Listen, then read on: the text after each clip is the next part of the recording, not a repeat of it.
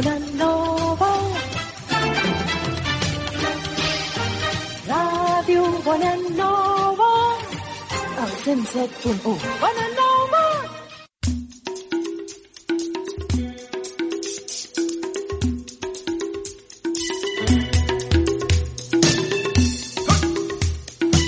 Montreal bajo cero. Con Bosco Collado.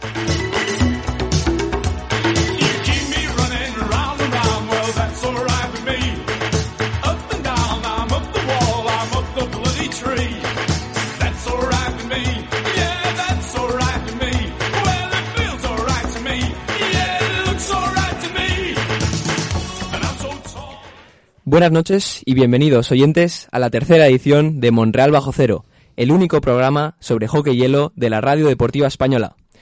En el día de hoy hablaremos sobre las noticias y novedades del hockey hielo del mundo. Como ya saben, de la Liga Americana, la NHL, y la Liga Española también. A mi lado tengo a Zach Westis Hola. y a Nico Martí. Hola a todos. Los tres somos compañeros del, del equipo de hockey hielo del Fútbol Club Barcelona. Y así pues, empezamos con la primera de NHL.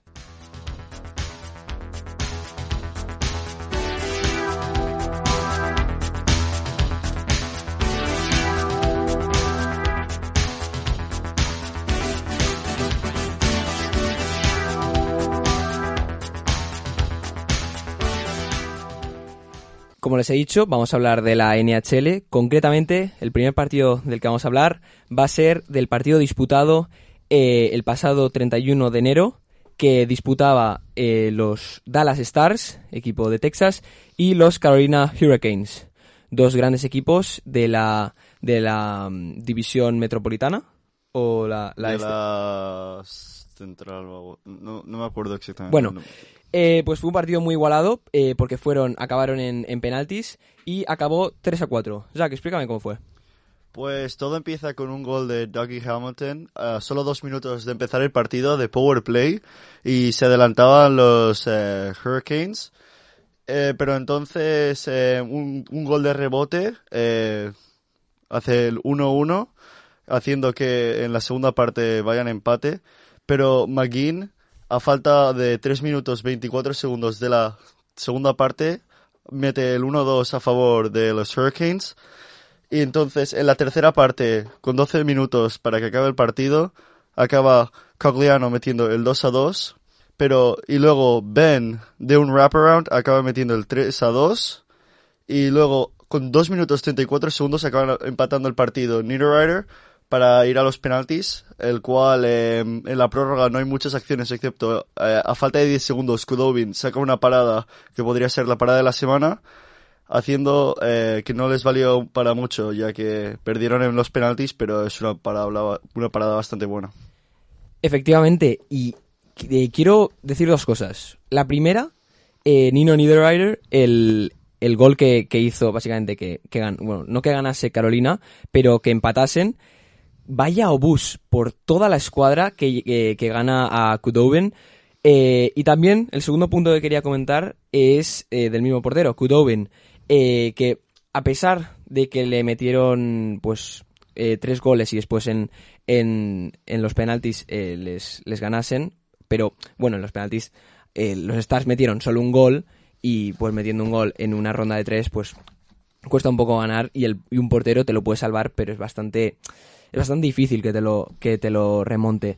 Pero lo, que, lo que quería decir es que Kudobin es que me parece uno de los mejores porteros que hay ahora en la liga y, y sobre todo pues compararlo pues con los grandes porteros. Eh, en la final podemos eh, podemos eh, ver eh, a Vasilevsky contra Kudobin que bueno pues al final pudo ganarle Vasilevsky la, la guerra pero la verdad es que la, la excedencia de, de este portero de los Stars es brutal.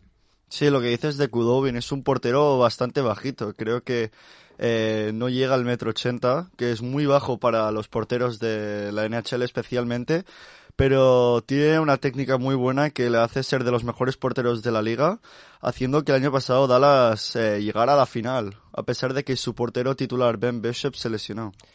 Efectivamente, y era lo que comentamos la semana pasada, que para ganar la NHL necesitas un portero que es que te saque de los malos momentos porque es que si no, eh, los, los, los equipos no llegan al final. Porque al final, después de tantos partidos de 58, de 50, perdón, 52 partidos eh, que se disputan en la liga regular, más las cuatro rondas a siete partidos eh, de los playoffs, al final necesitas un portero que te lo pare todo y este es el caso. Al final, pues lo que hemos comentado, que Vasilevsky pues le ganó la partida a Kudobin, pero aún así no quita que, es un portero extraordinario. Y otra cosa que quiero comentar de este partido es que sorprende el número de tiros que hicieron los, los, Carolina, los Carolina Hurricanes. 40 tiros, 40-29. O sea, es que no se ve mucho porque el promedio suele ser 30 y, ver 40 tiros, pues al final, pues normal que, que ganen los Hurricanes.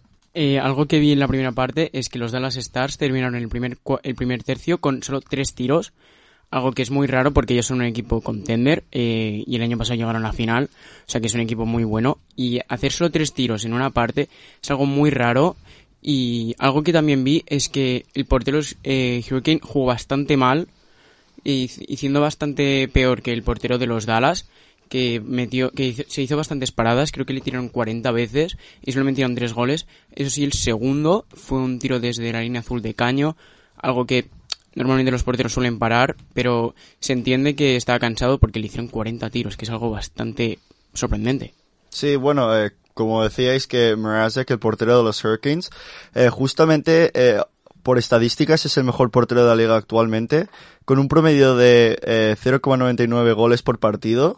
Está muy bien, o sea que le marcan eh, un gol como mucho en un partido por promedio y un, 900, eh, un 95,5% de parada y eh, dos eh, partidos eh, sin conceder ningún gol. Y eh, también otra cosa que quería decir es que los Carolina Hurricanes ahora se han puesto primeros. Eh, no, no es la del este, es la, la división Discover Central. Sí. Eh, se han puesto primeros con 12 puntos, que llevan 6 victorias y solo un partido eh, perdido. Y después los Dallas Stars tienen 5 partidos ganados. Tienen. ah, no, perdón, uno menos no. Perdieron, creo que uno en, en prórroga y han perdido otro en, en el tiempo. Sí. sí. Sí, los, los Hurricanes también tienen una racha de victoria de cinco partidos seguidos y los Stars pues ahora tienen uno porque ganaron ayer contra Columbus. Pero sí, esta división está bastante interesante ya que los equipos justamente con menos partidos son los equipos con más puntos en la división.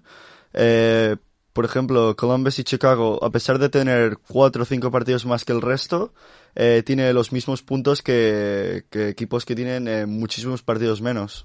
Efectivamente, y también otra cosa que sorprende, Florida, que está, o sea, ha jugado seis partidos y solo, o sea, ha- solo ha perdido uno y encima overtime, que aparte Sí. te llevas un punto, ha jugado seis partidos y, y ha ganado los cinco. Bueno, ha ganado cinco y después ha perdido todo en overtime. Y también vemos, bueno, pues al final eh, vemos que Detroit, Nashville y Chicago están abajo, que era un poco esperar. Y después que Tampa y Columbus van a estar ahí em, Sí, guerreando esa cuarta posición para, para ponerse los playoffs. bueno, sí, pero Columbus lleva 11 partidos y Tampa Bay lleva eh, 7. Y también ahora Tampa Bay yo creo que va a pillar buena racha. Justamente eh, le toca dos partidos segu- seguidos contra Detroit, que es claramente el peor de la división. Y si se consiguen eh, llevar dos victorias, se ponen siete victorias, una derrota y una derrota en prórroga, que está bastante bien también. Y ahora lo que quiero comentar es, bueno, ahora vamos a entrar a las predicciones del- de este partido. Los Dallas Stars juegan contra los Columbus Blue Jackets. Os recuerdo, ha llegado Laine, hizo un debut no muy bueno, la Sí. verdad, Eso es verdad. Pero si se pone ya las pilas les podría caer una, una goleada a los Dallas Stars, que yo creo que es lo que le va a pasar y yo la- tendría que ir con, con Columbus porque creo que si Laine se pone así bien motivado, porque después de un debut así malo pues tienes ganas de, de seguir bien y eso es lo que creo que va a pasar. Yo te tengo que llevar la contraria. Yo creo que Dallas viene muy fuerte. Después de ganar justamente ayer también contra Columbus. Laine no tuvo el mejor debut y yo creo que le va a costar un poco adoptar al equipo y entonces yo creo que Dallas va, va a ganar. Yo creo que Dallas también, o sea, yo estoy de acuerdo con Zach, creo que Dallas va a ganar, porque como el año pasado llegó a la final y este partido lo jugó bastante, o sea, el portero jugó bastante bien en equipo, lo jugó regular, pero estuvo a punto de hacerse la victoria contra los eh, Hurricanes, que tienen un muy buen récord. es muy probable que también ganen este, o sea, que ganen este partido porque los eh, Columbus. Columbus eh, con Line, que es un gran jugador, eh, no está jugando muy bien. Sí. Y ahora eh, con la otra predicción, por el otro lado, con los Carolina Hurricanes que juegan contra los Chicago Blackhawks. Em, bueno. Sí, bueno, eh, sin duda yo voy a decir Carolina, que llevan eh, una forma excepcional con cinco victorias seguidas. Eh, un equipazo con Ajo, Teravainen, Svechnikov, Hamilton, eh, entre, so- entre otras estrellas. Mrazek está jugando muy bien.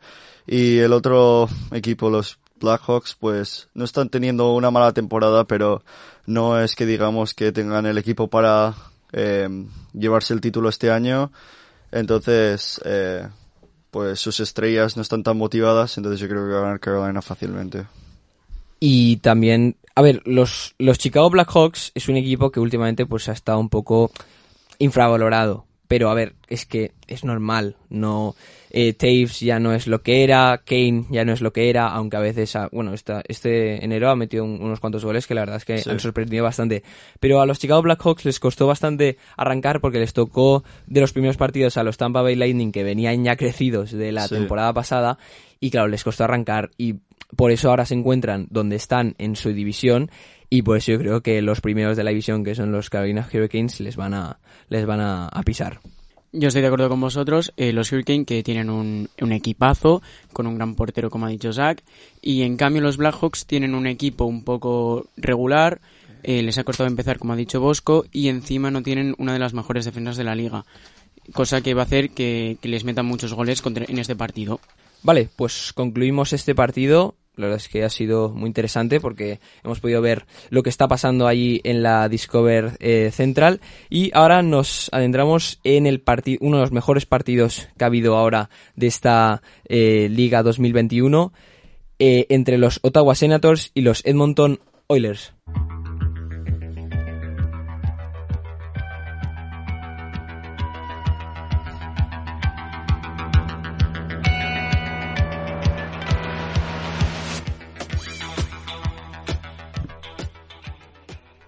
Partido que con una palabra ya, ya se define.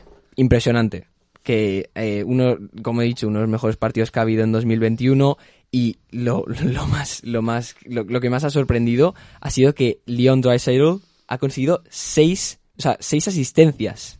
Sí. O sea, en un partido que, les recuerdo el, el marcador, eh, cinco goles para Ottawa y ocho para Edmonton, pero a ver, Sí. o sea, se, se ve que los, los Ottawa Senators, pues bueno, han marcado cinco, pero es que ya desde el segundo periodo ya se vio que los, que los Edmonton Oilers ya habían a ganar porque metieron como ocho goles, creo que en el primer, en, en los primeros y segundo Eh, periodo. la- en el primer periodo entre los, eh, los dos equipos se marcó ocho goles, cinco de los Oilers y tres de los Senators. Un partido, eh, para llamarlo increíble, eh, entre los dos equipos 13 goles, eso no se ve mucho en, en, en Sí. la NHL, por decirse. Y yo creo que es más eh, la falta de, de los porteros y la defensa en el partido y que todo entraba básicamente. Si tú miras el partido, de, básicamente cualquier tiro entraba. Y si, si te fijas, eh, la primera parte es muy, muy, muy loca, se podría decir. Con un gol eh, a los 8 segundos del partido ya empieza eh, Cajún. Luego en el power play eh, los Oilers se vuelven a, eh, se vuelven a adelantar con un eh, 0-2 de James Neal. Luego los Senators meten el 1-2 con un gol de Colin White. Pero Tyson Berry de Power Play eh, hace el 1-3 y se cambia de portero, se cambia a Matt Murray. Porque después de creo de cinco tiros le marcan tres goles, que es un porcentaje muy malo. Entonces, eh, pero eso no hace que los Oilers paren de marcar porque Neo vuel- vuelve a marcar y solo llevan 10 minutos de la parte. Eh, el 1-4 mete. Luego, eh, un po cuatro minutos después, Nugent Hopkins mete el 1-5 de power play y ya parece que los Oilers se llevan el partido. Pero en los últimos tramos de la primera parte, eh, Brady Kachuk mete el 2-5 y Matheson mete el 3-5 en power play, haciendo el partido interesante otra vez. Pero luego McDavid, como no, en power play eh, marca el 3-6. Luego de asistencia de McDavid, Nurse marca el 3-7 en, otra vez en power play. Y luego Yamamoto de un slap shot increíble con pase de McDavid, eh, mete el 3 a 8 y otra vez parece que se, se va eh, los Oilers, pero en los últimos minutos el rookie Stutzla mete el 4 a 8 y eh, Branson mete el 5 a 8. Sí, pues es lo que comentabas. Un partido que es que entraban todos los tiros. Una- un, un- un dato que es bastante interesante es que los Senators tiraron, o sea, hicieron 7 tiros más a puerta. Los Senators hicieron 38 tiros y los Oilers solo 31. Que bueno, no solo, pero que suele ser el Sí, promedio. sí, sí. Pero que sorprende que, que un equipo haya hecho 7 tiros menos que otro, que le haya metido 8 goles. Y bueno, lo que más sorprende es Drysdale con las 6 asistencias. O sea, es que asistió a todos los goles, casi. Sí, em, hay una estadística bastante interesante que es después de la segunda parte, eh, Draisaitl ya llevaba 6 puntos y McDavid llevaba 5, que es una cifra que eh, es bastante grande. Un jugador en la temporada por promedio, uno del nivel de McDavid, eh, Draisaitl hace 1,3, 1,5 puntos por promedio por partido, por hacer un 6 puntos en un partido, haciendo que eh, están en lo- la estadística de puntos eh, le sacan una gran cantidad al tercer puesto. Primero es McDavid con 24, luego es Draisaitl con 22 y luego va Pavelski de los Stars con 14. McDavid le saca 10 al tercer puesto. Sí, ya vi que, que Pavelski estaba ahí arriba. Y otra cosa que decir es que eh, Tyler Tofo- eh, que está ahí arriba también, bueno, está en el top 1. Aunque, claro, como son un dúo, eh, McDavid y co- como que se reparten un poco los puntos. Y siendo dúo, pues cuando se juntan, pues hacen, hacen récords. Pero, claro, como se lo han de repartir todo, pues individualmente no hace mucho, pero bueno, aún así están, están ahí arriba. Sí, bueno, eh, lo curioso es que Draisaitl y McDavid no juegan en la misma línea, pero coinciden mucho en power play, haciendo que el power play de los Oilers es uno de los más, bu- más buenos de la liga y dominan fuerte en el power play y combinando a, puede ser los dos mayores goleadores de la liga, eh, les ayuda mucho. Creo que hubo un momento en el segundo cuart en el segundo tercio que iban 6 de 6 en, en power play, cosa que es muy rara de ver, es decir, que de 6 power plays que tuvieron metieron 6 goles y no solo marcaron eh, Odo McDavid o Draisaitl, también marcó Yamamoto, que es un jugador que a mí me encanta, eh, joven, marcando goles, la verdad es que es muy bueno, tiene mucho futuro. Y otra cosa que vi es que en los dos, en el segundo, ter- en el segundo tercio, eh, siete de los ocho goles fueron de o de power play o de face off. Es decir, que nada más eh, salir el puck a la pista, eh, ya habían marcado los, los Oilers. Y el portero de los em, Ottawa creo que un momento tuvo 50% de paradas, que es algo muy malo. Y Sí. encima después de haber sido cambiado. Cosa que dejó a los Ottawa Senators eh, fatal. Cierto, eh, los, los Oilers aprovecharon totalmente, bueno, totalmente casi, eh, los power plays marcando cuatro goles de cinco y los Senators pues no lo aprovecharon tanto, marcaron solo eh, dos goles de cinco en power play. Eh, los dos tuvieron 10 minutos de, de expulsión y la verdad es que los, lo- el contacto, los, lo- las cargas estaban- iguales, 19 a 14.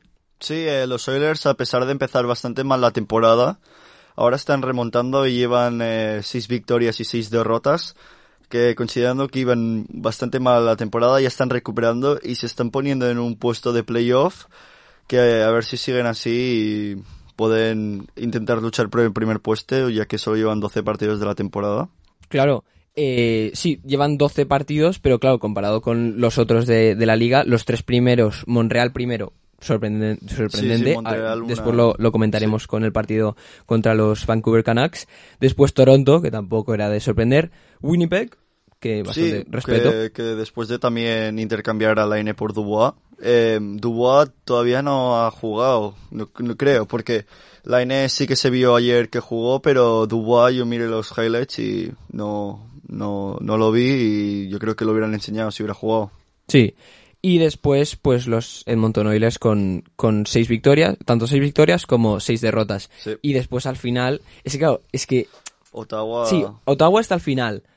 Con, con con solo siete una vic- victoria. Sí, siete que- victorias seguidas. Ay, no, siete derrotas, perdón. No, y ahora tiene ocho. Ocho victorias. O sea, ocho derrotas y otra en, en overtime. Así que nueve derrotas y solo ha ganado un, un partido. Em, pero claro, es que en esta. Yo creo que esta es una de las mejores divisiones. ¿eh? Es una división que yo personalmente eh, salvo algún que otro partido, tú puedes hacer, eh, escoger dos equipos y que jueguen contra, contra ellos y cada partido yo me lo miraría personalmente, que es difícil considerando que hay muchas divisiones, partidos, eh, yo no me miraría ni, ni la mitad de los equipos si jugaran contra sí mismos. Una división muy interesante y que me gusta mucho. Cierto, pero los últimos, los, los ganadores de la, de la NHL no son los canadienses. Últimamente Sí. han sido eh, Tampa, eh, San Luis, Capitals y los Penguins ganaron back to back. Sí. Eh, los LA Kings, bueno, este ya Sí, fue los 2015. Kings, los Blackhawks, los Bruins, sí. Hace muchísimo Sí, sí, tiempo que no. Sí, sí. Pero es que es más como la rivalidad que hay entre los equipos canadienses y no sé, a mí me, me gusta mucho como juegan eh, eh, en plan, en contra y es una de las divisiones que me gusta mucho que han añadido. Yo apostaría porque uno de los uno de estos equipos ganase la, la NHL porque yo creo que es lo que va a pasar. Veo muy fuertes a los a los equipos eh, canadienses. Y ahora Sí. vamos a hacer las predicciones de estos partidos. Los eh, los Ottawa Senators juegan contra los Montreal Canadiens. Vale. Cuida- cuidado. Lo Sí, bueno, eh, el equipo que está más fuerte ahora mismo de la liga eh, contra el equipo que creo que es el más flojo de la liga ahora actualmente. Montreal eh, no debería perder este partido contra un Ottawa que viene muy flojo, que perdió eh, contra los Oilers 8-5 y ayer también perdió, creo. Sí, ayer perdió 2 a 4, no de tanto, pero creo que empezó 4-0. Y lo que le está gustando mucho a Ottawa es arrancar. En cambio, unos Montreal Canadiens que están jugando increíble, que han ganado a los Vancouver Canucks eh, los dos partidos que les ha tocado jugar, eh, con muy buenas, eh, muy buenos partidos de, de sus jugadores y de su portero Carey Price. Entonces yo creo que no, no hay duda de, de que va a ganar Montreal. Efectivamente, viendo el historial de los Montreal Canadiens y no solo el historial, también los jugadores, es que veo a todos Sí. como muy finos. O sea, veo a Nick Suzuki, un, un rookie que está metiendo un montón de goles delante de portería. Eh, a Petrie lo veo brutal. Sí, Eh, Petrie- Metió dos goles contra los Canucks y desde la línea azul está súper acertado. Eh, después Toffoli, que es uno de los nuevos, eh, está eh, líder de goles en, Sí. en liga. Eh, es que ya Josh con esto... Anderson también. Josh Anderson, eh, Price, como has dicho, es que se está parando todo. Eh, y después también eh, Gallagher, que parece que estaba un poco, estos últimos años parece que estaba un Sí. poco acabado, pero Sí, al bueno, final, bien. sí, Sí, lo que decías de Petrie, que va segundo en puntos de defensas detrás de Quinn Hughes, que es un defensa muy bueno y joven, que es ofensivo. Petrie eh, es defensivo y ofensivo, así que para ir segundo en puntos de defensa está muy bien. Y ahora vamos a saltar al otro lado con los Edmonton Oilers que juegan con eh, unos eh, los, los vecinos, los Calgary eh, Flames. Un partido increíble que va a ser muy, muy buen partido para ver, Battle of, the Battle of Alberta. Un partido que el año pasado tenía mucha rivalidad y este año, como se van a tener que jugar 10 veces, creo, así más o menos, eh, va a ser un, va a, estar muy bien. Es una de la, para mí la rivalidad más grande de la liga actualmente, porque a pesar de que los equipos no sean los mejores y todo, es la rivalidad que hay entre ellos. Eh, que cada partido hay muchas peleas, eh, cargas, eh, es un partido que también los dos equipos son muy igualados, que los hace, lo hace muy importante para ganar para ambos y yo creo que se lo va a llevar eh, Calgary porque lleva una forma muy buena. Eh, a pesar de que Edmonton haya ganado sus últimos dos partidos, Calgary eh, está jugando bien y jugadores como Johnny Goudreau, si juega Markstrom, em, también pueden eh, tener un, buen portero ahí de bajo palos, que yo creo que es mejor que Koskinen de los Oilers. Eh, entonces yo creo que se la va a llevar Calgary, que encima necesita la victoria. Sí, razón no te falta. Eh, Koskinen es que solo tiene, bueno, a ver, no solo, pero es que un 89% en la NHL, pues a ver, está bien, pero tampoco está muy bien. Y en cambio, por otro lado, tenemos a Markstrom, que es el que el que has comentado, que tiene un 92% que ya Sí. está, está bastante mejor. Después veo a Lindholm, a Goodrow y a Tanev eh, muy finos, pero que claro, ahora veo los, los puntos que llevan los, estos tres contra los otros tres por el otro lado, claro, con claro. McDavid y Drysdale y, y, bueno, Yamamoto que está ahí pillando algunos puntos, y, y es que yo no sabía decir quién va a ganar, porque es que es, es algo que, Yo, que no se puede, yo no se digo a, predecir. a Calgary porque yo creo que lo van a querer más el partido.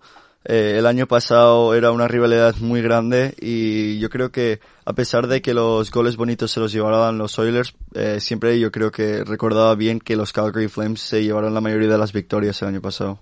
Yo creo que van a ganar los Oilers porque les ha costado mucho arrancar al principio de temporada, pero ahora llevan una, una racha de dos partidos que pueden aprovechar para, para ganar contra Calgary y encima con McDavid y Drysdale que llevan muchos goles y muchos puntos ambos, es muy probable que los dos, que, que estos dos hagan que Edmonton ganen. Aunque también es verdad que mm, están un poco mal en defensa, porque que los Ottawa te metan cinco goles Sí, es preocupante porque van muy mal en la liga y que te metan 5 significa que tu defensa y tu portero están jugando mal. Y en cambio los de los Calgary tienen un buen portero y una buena defensa, así que tampoco sé quién, de- quién va a ganar. Pues no hay nada que- más que decir, ¿no?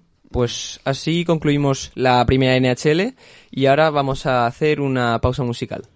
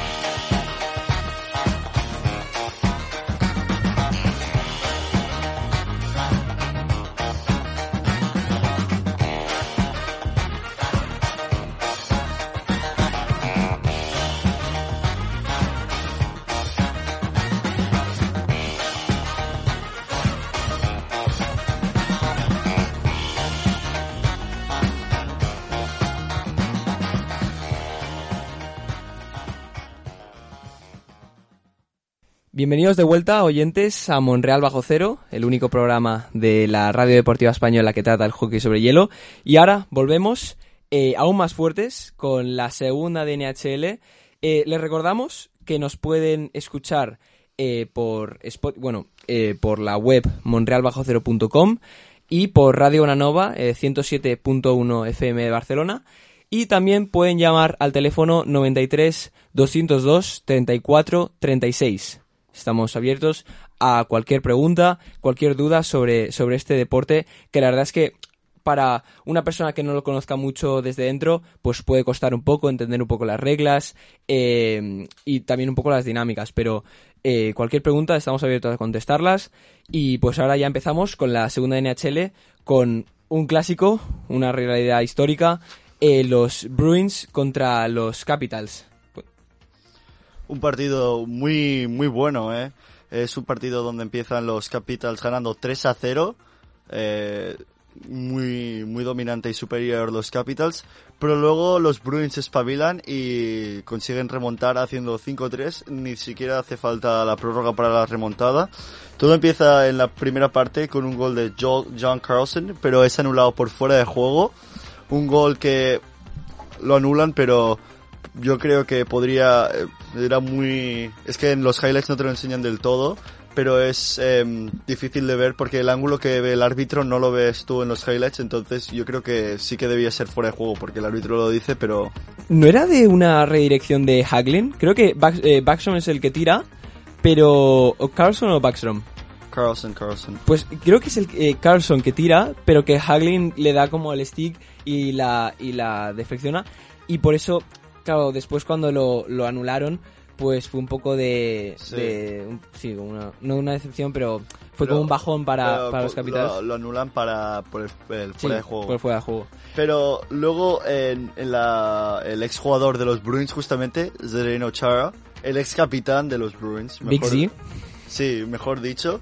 Eh, justo con a falta de 6 minutos de la parte, marca el 0-1 contra su antiguo equipo, un pase de face-offs y un slap shot bastante bueno que acaba marcando el 0-1.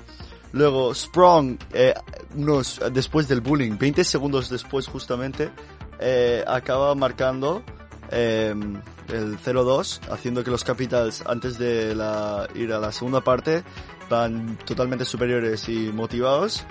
Luego John Carlson, esta vez no se lo anulan, marca el 0-3 de power play. Sí, en el segundo periodo, al eh, bueno, ya pasados Sí, los, sí. los 8 minutos 65. Y aquí te, te quiero interrumpir un segundo, porque ahora va- vamos a ver cómo los Capitals meten tres goles, bajan totalmente, Sí. y ahora... Cuenta, Zach, porque ahora, y ahora pasa luego, unos, eh, unos cuatro minutos después, Pasternak, uno de los mejores jugadores de la liga, eh, el año pasado quedó empate en máximo goleador antes de que acabara la liga por, por la pandemia, eh, marca el 1-3. Luego, eh, otra vez, Pasternak mete el 2 a 3 eh, en la tercera parte esta vez. O sea, ya, y ya había pasado bastante tiempo, unos 7 minutos de la tercera parte, ya habían pasado. Marca el 2 a 3 haciendo el partido ya interesante. Sí, cuidado, se ponen 2 a 3. Pero, y luego el 3 a 3 de Smith con 6 minutos ah, de falta del partido. Y luego Brendan Carlo con 2 minutos 37 recibe un pase y mete un slap shot eh, por toda la escuadra que Vanacek no puede parar haciendo el 4-3. Y ya luego cuando estaban intentando conseguir el gol del empate los Capitals eh, ya era demasiado tarde porque Marchand a, a portería vacía consigue marcar el 5-3 ya que los Capitals habían sacado a Vanacek para añadir un jugador extra. La verdad es que una cosa que no se ve mucho, que a los Capitals, un equipo que, a ver, que tiene su reputación, tiene eh, muchísima grandeza dentro de esta liga, que marque tres goles. Y esto no, no ha marcado tres goles en el primer periodo. Ha marcado tres goles en el segundo, o sea, en el primero y en el segundo. Así que no es que hayan empezado muy pronto y que hayan tenido mucho tiempo los Boston Bruins. Que Carlson marque el 3 a 0 en el minuto 8 de la segunda parte y que te remonten a partir de ahí es que debe ser frustrante. O sea, ahora los Washington Capitals. Ah, y también decir una cosa.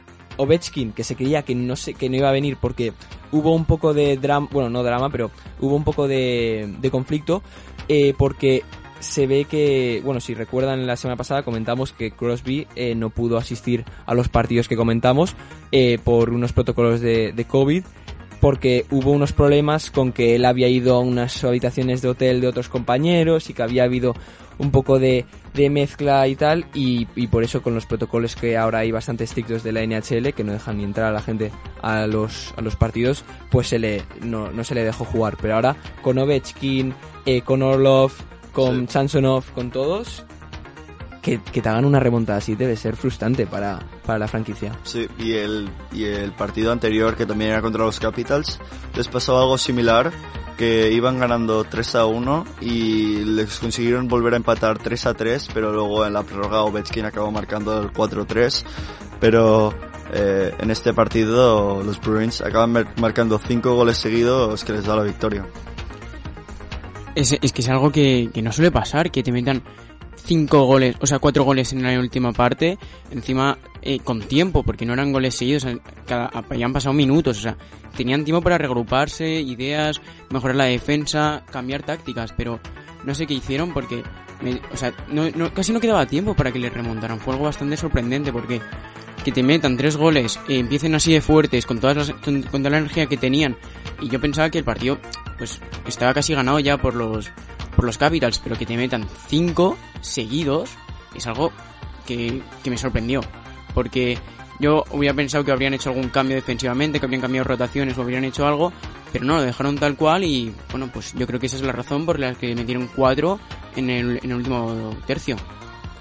Y en la, ahora vamos a, a repasar en la, la división los movimientos que han, que han habido en la división de estos dos equipos.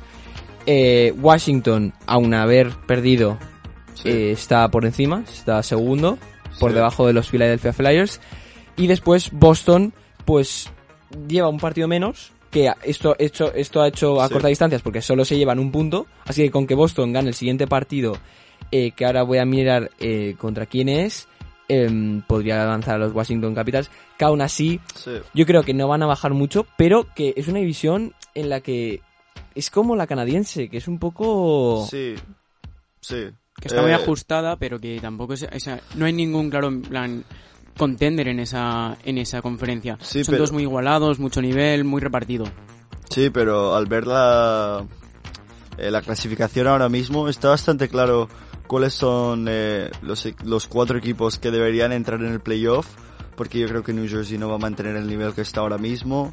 Eh, los Islanders tienen que re- recuperar, que son unos eh, finalistas de la, de, de la conferencia este del año pasado, y ahora mismo van penúltimos de la división, y lo mismo con los Rangers, que van últimos de la división pero eh, no están jugando del todo bien a pesar de haber ganado su último partido. Yo, si te soy sincero, yo creo que los Islanders van a conseguir meterse en playoffs. Porque, vale, sí, a ver, ahora, ¿de qui- quién sacas? Filadelfia, Washington, Boston o Pittsburgh. Son Eh, nombres... Esta, esta- sí. sí. es muy difícil sacar a uno. ¿A, qui- a quién vas a sacar? Lo- los es eso. Flyers que llevan una racha increíble de cuatro partidos seguidos ganando. Los Capitals que llevan muy, están empeza- han empezado muy bien la temporada. Los Bruins que si ganan se ponen primeros de la división.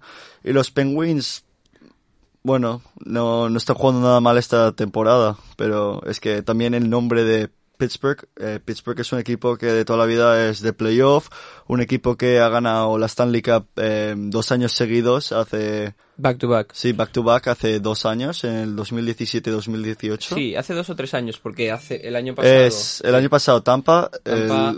St. Louis y luego Pittsburgh, Pittsburgh. No, Capitals. Ah, Capitals, sí, Capitals sí, Capitals, Pittsburgh, Pittsburgh, Pittsburgh, sí. Sí, me acuerdo, me acuerdo de la victoria Sí, de sí, los sí, sí. Capitals, que lo Los celebraron Capitals como que, locos. que consiguieron ganar a las, Las Vegas en su primer año de la liga. eh, que todo el mundo estaba animando a Las Vegas, a menos que fuera esta, eh, fan de, de los Capitals. Y pues eh, fue bastante triste eh, para la opinión de una persona que no, no, le, no le importaba mucho los dos equipos, un, un fan neutro, se podría decir, eh, que quería que Las Vegas después de su primera temporada ganara. Efectivamente, y, y un equipo así, en un expansion team, pues Sí. claro, empiezas con mucho, mucho hype y que llega a la final, pues ya, ya fue bastante sorprendente.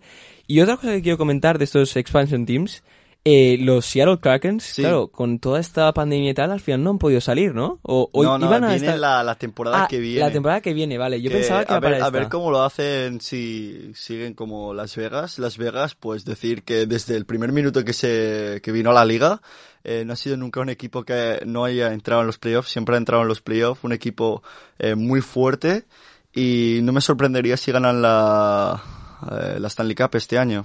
Efectivamente, y con, con, el, con el capitán Pach, eh, Pacioretty sigue jugando ahí, ¿no? Sí. Eh, Petrangelo des- detrás. Petrangelo, que se les- que se- sí. Stone. Es que Petrangelo Eh, fue, era el defensa estrella de, Sí, de San de Luis, San Luis. se fue y por eso ahora San Luis no está destacando tanto. también eh, decir eh, Las Vegas lo hizo también porque eh, para los equipos tienen un límite de salario que pueden pagar entonces Las Vegas como cogió jugadores baratos tenía mucho espacio para coger jugadores entonces eh, consiguió hacer tradeos buenos porque tenían espacio o también conseguir jugadores en eh, free agents que es eh, en mercado libre y los consiguieron fichar a hacer un equipazo Vale, pues así concluimos este partido. Y ahora vamos con las predicciones eh, de los Washington Cap- Capitals contra los New York Rangers.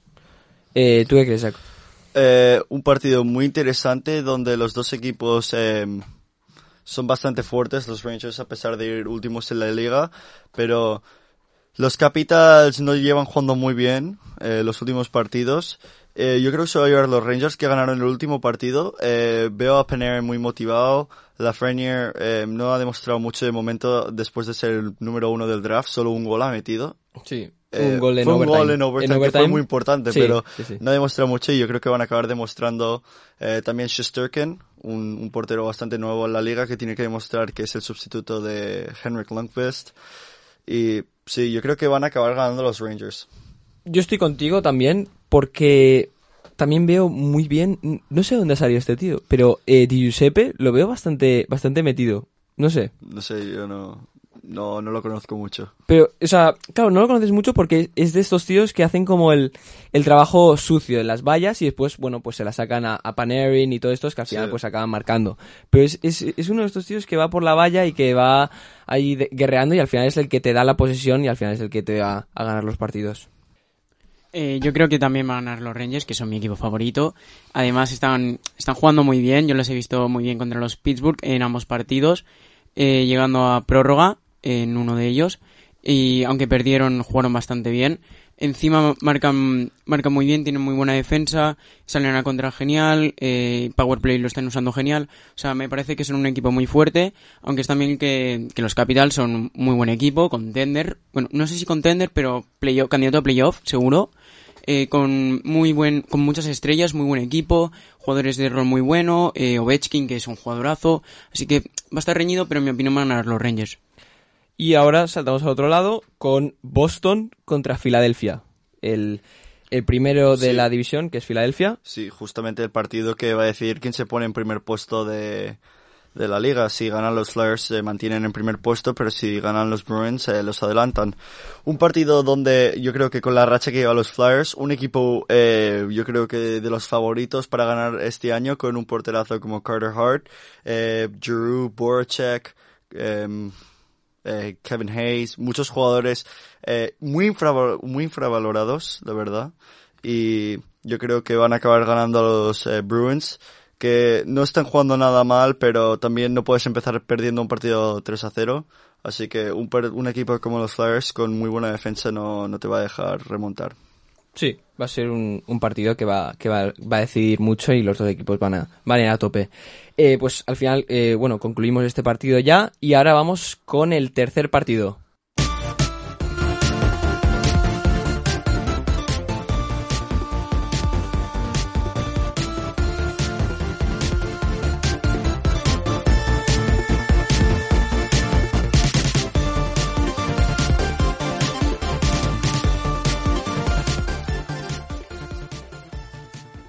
Perdón, corrijo, este cuarto partido eh, también es que al final hemos Sí, hecho una sí. selección de partidos, pero es uno de los mejores partidos que ha habido eh, estos días de, de febrero, que han sido pocos, pero bueno, han habido muchísimos partidos. Y eh, un partido pues que está demostrando que un equipo como los Montreal Canadiens, que lleva unos cuantos años que le ha costado bastante. Bueno, este año pasado llegó bastante lejos en playoffs, pero que es un equipo pues que, que no ha podido destacar mucho, la verdad. O sea, lleva sin ganar una, una Stanley Cup desde los 90. Bueno, que es el, es el equipo que lleva, que, que tiene más Stanley Cups con 24. Pero claro, las ganó todas en los años. eh, ganó el ah, desde el 19 hasta creo que fue la última en el 94, no sé si fue en el 95. Pero a partir de ahí, pues no ha tenido muchos años de esplendor. Pero yo creo que este es su, es su año, la verdad, porque ha podido fichar unos cuantos jugadores. A Tyler Toffoli, que ahora. Sí, Josh Anderson también. Josh Anderson también.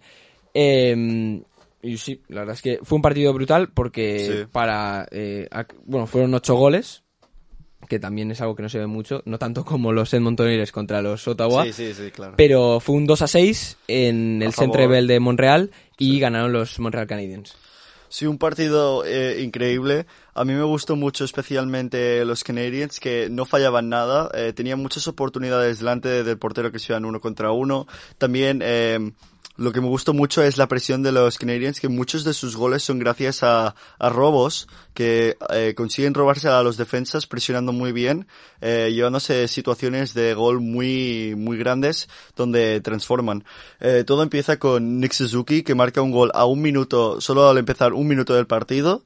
Y luego eh, eh, unos cinco minutos más tarde, mete el 0-2, donde Montreal ya se siente más cómodo, ya se ve eh, mejor. Un gol de Lehkonen muy bueno que regatea y se mete eh, entre, las, entre las piernas al portero. Muy buen regate. Pero luego recorta Gaudet unos minutos más tarde, haciendo el 1-2, dando esperanza un poco a Vancouver. Pero luego Petrie eh, Pichi, un, eh, un defensa que está jugando muy bien esta temporada y una de las claves de Montreal, mete el 1-3 eh, otra vez en la primera parte, haciendo el 1-3 después de una parte. Luego Brendan Gallagher, de un pase muy bueno, se va solo y mete el 1-4. Eh, otra vez transformando muy bien Montreal. Y luego Pichi otra vez marca el 1-5. Eh, y ya se nota aquí que los Montreal Canadiens se están yendo con el partido, ya se lo han llevado, están jugando muy bien y ya los eh, Canucks ya están un poco eh, desmoralizados y ya no están intentando tanto. Luego Toffoli contra su ex equipo que era Vancouver, eh, también el máximo goleador de la liga este año, que sorprende, yo creo que mucha gente no se esperaría eso. Marca el 1-6 en la segunda parte y luego para recortar un poco Jay Beagle marca el 2-6. Un partido muy interesante.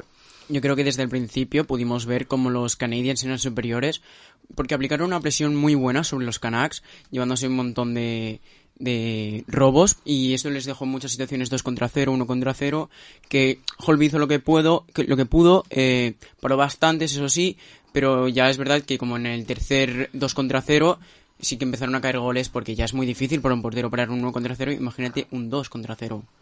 Eh, además de esto, el, la mayoría de goles siempre han sido eh, 1 contra 0, 2 contra 0. De- también de los Canucks, que vi que el primer gol de ellos fue un tiro hacia, hacia Price, que estaba solo el delantero, y se la metió por encima del guante, entre el guardia, entre el guardia Sí, y el guante. Toca, toca el guante. Creo que la llega a tocar Price, pero iba bastante fuerte el tiro. Sí, es que fue un 1-0, iba a hacer finta de que iba a entrar, pero tiró desde lejos, Sí. y Price no se lo esperaba, y entonces hace como un desliz raro, y es por eso que no lo consigue parar del todo.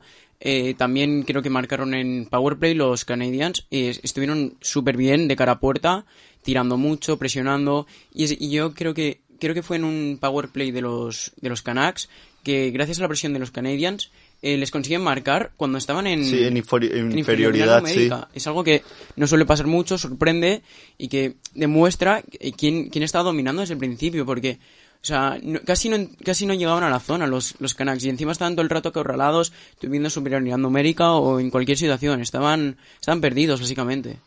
Sí. Holtby con el, el portero que era antes de, de los Capitals, Holtby con un 85% muy débil. un número muy flojo para un portero de la NHL, que eh, un 90 ya está bastante mediocre en esta liga, pero eh, tendrías que tener un 92 o así para ser un portero bastante sólido. Es que si vemos eh, muchas cosas, es que fueron muchas situaciones que el portero estaba abandonado. O sea, la defensa de los Canucks está desaparecida. Por lo tanto, que tenga un 85% ya es sorprendente porque hizo bastantes paradas eh, con el catcher y con las guardas. Y aunque es verdad que le metieron un par de goles así un poco de rebote, flojos que tendría que haber cubierto, eh, fue bastante difícil para él eh, aguantar, la- el aguantar en la portería. Otra cosa que quiero comentar, 40 tiros de los Canadiens, o sea, nos sorprende los Sí, 6 sí, goles. los Canadiens están en racha y jugando muy bien. Y después eh, los Canucks no aprovecharon ni un power play, los Canadiens solo uno de tres. Eh, pero después, otra cosa que quería decir era que, vale, una estrella, Queen, Hook, Queen Hughes, perdón. Queen Hughes. Hughes, perdón. Sí, sí. El, eh, el- el acento americano, que la verdad es que hay algunos nombres que, que cuestan un poco, sobre todo lo- los rusos y los americanos, estos Sí, que son los más difíciles. Eh, pues esto, una estrella que, que es muy bueno, Es un buen jugador, pero es, pero no eh, tuvo su día. También decir, Hughes es un defensa ofensivo, que quiere decir que, pues, es defensa, obviamente tiene que defender, pero eh, lo que más destaca es en, eh, en su ataque y es el- actualmente el defensa con más puntos, que quiere decir eh, combinación de goles y asistencias en la liga. Está teniendo una buena temporada y que el año pasado quedó segundo en votos de Rookie of the Year después de Kale McCarr, que también está jugando muy bien este año, que está un poquito por detrás en puntos que él. Y otro defensa que quiero comentar es Petrie. Pichi. brutal. Dos goles, muy, muy atento en tanto en defensa como en ataque. También un defensa que se puede decir un poco ofensivo, ¿no? Sí, ofensivo. Eh, a mí lo que me gusta mucho de Pichi es un defensa muy infravalorado, en mi opinión. Es un defensa, yo creo que si tú le preguntas eh, a mucha gente, defensas de la NHL que les parecen buenos, eh, que les parecen destacar, seguir, eh, Pichi no, no sería uno de los nombres, pero este año eh, está demostrando que merece ser eh, uno de los, que bueno, merece ser, es uno de los mejores defensas de la liga y está demostrando mucho. Y decirte que también puede ser candidato para ganar el Bobby Orr, el trofeo de que va hacia los defensas. Puede. No, aún, aún no digamos nada porque aún no hemos jugado muchos partidos, pero bueno. Eh, Pichu es muy ofensivo porque en muchas ocasiones habían tiros que iban hacia el portero y era él el que iba hacia el rebote, no los delanteros. O sea, creo que fue un gol que tiraron al portero y fue Pichu, que es defensa, quien marcó el rebote, cosa que los defensas su- suelen estar más bien en la línea, en la línea azul, alejado de la portería, y que se acerque para marcar el rebote demuestra eh, la presión que aplica y cómo va a buscar goles, o sea, haciendo el trabajo sucio. Sí, como, como decía Bosco, el, el trofeo Norris es uno de los trofeos más importantes eh, y se da al defensa. Una cosa que destaca de ese trofeo es que normalmente se lo dan al defensa que destaca más en ataque y a mí es un premio que, que me gusta que también se lo den al defensa ofensivo, pero también tendría que tener más en cuenta defensas defensivos que no hacen tantos puntos pero ayudan mucho a su equipo. Efectivamente, porque al final, pues, tú eres un defensa, vale, sí, metes muchos goles, pero después eres como Quinn Hughes Sí, y sí. has de- también has de defender, o sea, puedes meter todos los goles que quieras, pero si haces eh, tantos fallos en un partido y al final te acaban metiendo pues tres, cuatro goles cuando estás tú en el hielo, pues por muchos goles que metas no, no vas a salvar Sí. nada. Y ahora eh, acabamos este partido con las predicciones, nos saltamos la de los Senators Canadiens porque es la que hemos comentado antes, pero sí que vamos a comentar la de los Canucks que se enfrentan contra los Maple Leafs. Un partido que los Maple Leafs eh, llevan una temporada muy buena y están muy finos últimamente. Están jugando muy bien. Eh, Mitch Marner eh, se está saliendo. Austin Matthews, Tavares. Eh, están jugando muy bien. Y también Morgan Riley, Zach Hyman. El power play está funcionando muy bien. Eh, unos Canucks que últimamente llevan dos partidos seguidos sin ganar y yo creo que van a demostrar eh, los Toronto Maple Leafs que van a ganar. Pues, ¿tú quieres decir algo, Nico? Sí, que, que los Canucks no están en su mejor estado ahora mismo y si no espabilan y empiezan a corregir sus errores en defensa y en salida de la zona, eh, van a perder contra los Maple Leafs que tienen muchas estrellas y es mu- un muy buen equipo con buen récord, están en playoffs, así que si no espabilan eh, van a perder. Pues nada más que añadir. Así pues, concluimos eh, la sección de NHL y ahora vamos a saltar a la Liga Española. Eh,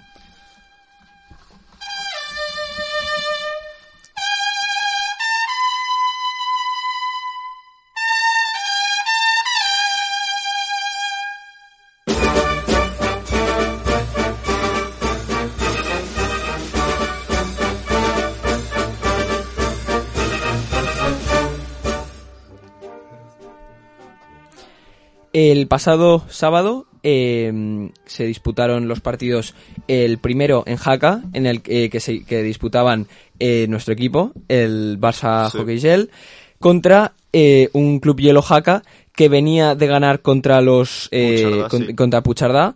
eh, bastante crecido, pero bueno, hace dos fines de semana no, no nos olvidemos que les ganó el el Barça, 10 a 0. Sí.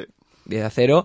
Eh, también eh, fa- faltaba uno de sus jugadores, de los mejores jugadores de Jaca, que es Alejandro Carbonell, que no estaba jugando aquí en Barcelona, eh, pero aún así tenían a uno de sus mejores jugadores, un jugador que es muy rápido, eh, que es Pantoja, pero sí, la verdad es que fue un partido bastante interesante. No fue tan desigualado como el de Sí, no fue tan... como el de hace dos, dos fines, porque es que el otro fue, es que Sí. fue historia, el, el que hicieron hace Sí. dos semanas. Pero bueno, este fue más igualado.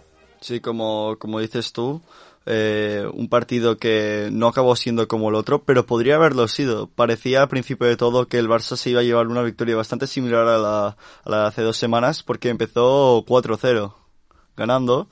Eh, sí, empezó 4-0 ganando, pero luego el Jaca metió el 1-4, el 2-4, y luego el Barça, Gastón González ma- marcó el 2-5, luego vino el 3-5, el 4-5, pero luego otra vez Gastón González sentenció el partido haciéndolo 4-6 contra su ex equipo. Es que Gastón González, es que, es que este tío es que es brutal. O sea, es que es, es que es muy bueno, ¿eh? O sea, Sí. viene Jaca, que es también. Esto, es- esto es una de las cosas que. ha- ha- Jaca ha tenido muchos jugadores que se han ido a, a Barcelona.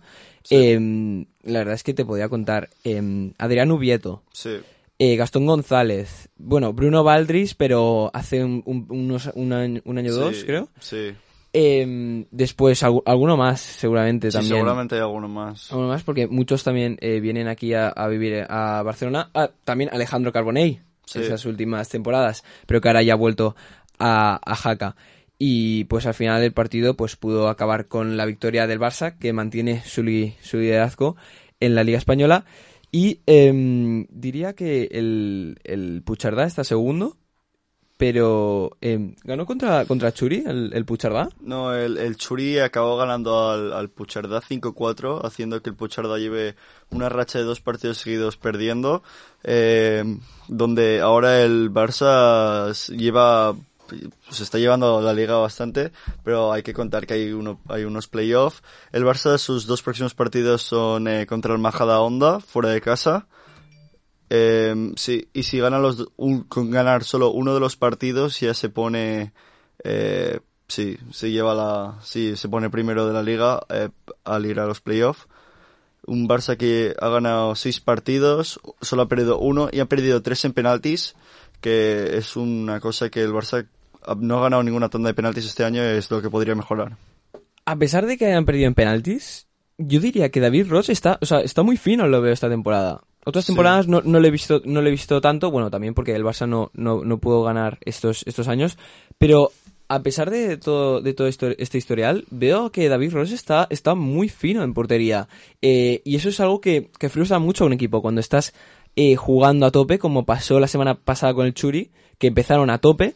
David Ross eh, negó todo hasta que pudo llegar al final Ubieto y pudo marcar y al final ya el Barça se, se, se bueno, ya, ya se empezó a coger confianza y pudo empezar a meter goles. Pero si el Churi llega a marcar un gol o dos en ese primer periodo en el que estaban Sí. eh, mucho mejor y el Barça estaba bastante de bajón, eh, sin David Ross, pues Sí, como, como pasó el, el partido antes de, de que jugaran las, hace la sem- bueno, hace el partido que jugaron la segunda vez en, en, el Barça que acabó ganando el Barça eh, por un gran resultado eh, a favor contra el Churi pero lo que pasó en el, en el partido eh, que fue la jornada 5 el Churi ganó eh, no, no, la jornada 5 no, perdón. Eh, la jornada 11, donde el Churi ganó en penaltis, pero fue porque el Churi en la primera parte donde salió más fuerte sí que marcó dos goles y luego entonces el Barça eh, marcó dos, lo llevó a, a a penaltis, eh, donde luego el Churi se llevó el partido. Eh, pero a diferencia del partido de la jornada 13, eh, el Barça empezó más flojo, pero acabó marcando un gol ahí a mitad de la primera parte y luego desde ahí ya se llevó el partido eh, que se puso 6 a 0 y luego ya descontó uno el Churi. Vale, y ahora mirando la, la clasificación de la liga regular, tenemos al Barça eh, Hockey Gel con 21 puntos, Sí. con 6 partidos ganados de 10. Después al Churi Urdin, que también lo, lo he visto muy fuerte este año, con 4 partidos ganados y 2 partidos ganados también por prórroga, o sea, 6 ganados, pero después 4 cuatro perdidos en, en tiempo regular y después uno perdido en prórroga con 17. Y después tenemos al Pucharda con 16 puntos y el Majadahonda con 10 y finalmente el Haka con 8. ¿Tú crees que el Haka va, va... ¿Tú crees que se puede meter en, en el Final Four? Eh, voy a ver su calendario, a ver. Eh, los partidos que le quedan son el Churi y el Puchardá y el Majadahonda. Ese partido contra el Majadahonda va a ser crucial. Eh, y un Majadahonda que le quedan todavía cuatro partidos, eh, que van a disputar dos contra el Barça, uno contra el Jaca y uno contra el Puchardá. Yo creo que va a acabar siendo eh, muy importante el partido que se van a jugar uno contra el otro y si alguno puede rascar puntos contra los otros tres equipos eh, va a ser muy importante porque les puede ayudar a pesar de perder el partido de cara a cara se pueden llevar la, la victoria. Efectivamente. La victoria, la, la clasificación al playoff. Sí. Y yo diría que se va... Es que yo creo que el Haka se va a meter, ¿eh? Porque el Majadahonda veo que una... la- o sea, su estrella es, es Pablo Mata. Le salvó en penaltis, eh, creo que la, la semana pasada hace dos. Y bueno, a ver, se pueden poner las pilas, pero yo veo que este partido del Majadahonda contra el Haka, yo veo que el Haka tiene como más, Sí, más, más jugadores, más estables, ¿sabes? Tiene como más... sí.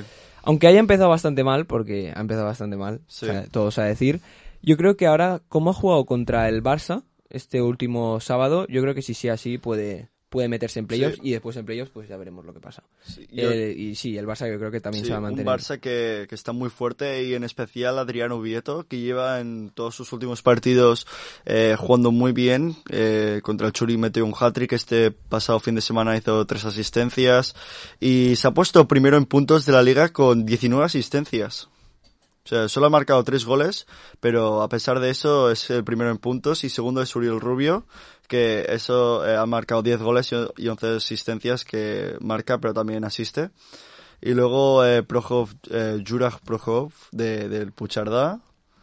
Y sí, Sí, un fe- un fenómeno el tío, el, el, el Procop del Puchardá. Pero el del Puchardá yo diría que su mejor jugador es, es el portero. El portero, eh, yo Sí. creo que es una de las razones por la que ganó la, la liga pasada. Es lo que comentamos también en la NHL. Sí. Tener un buen portero es crucial para ganar cualquier título.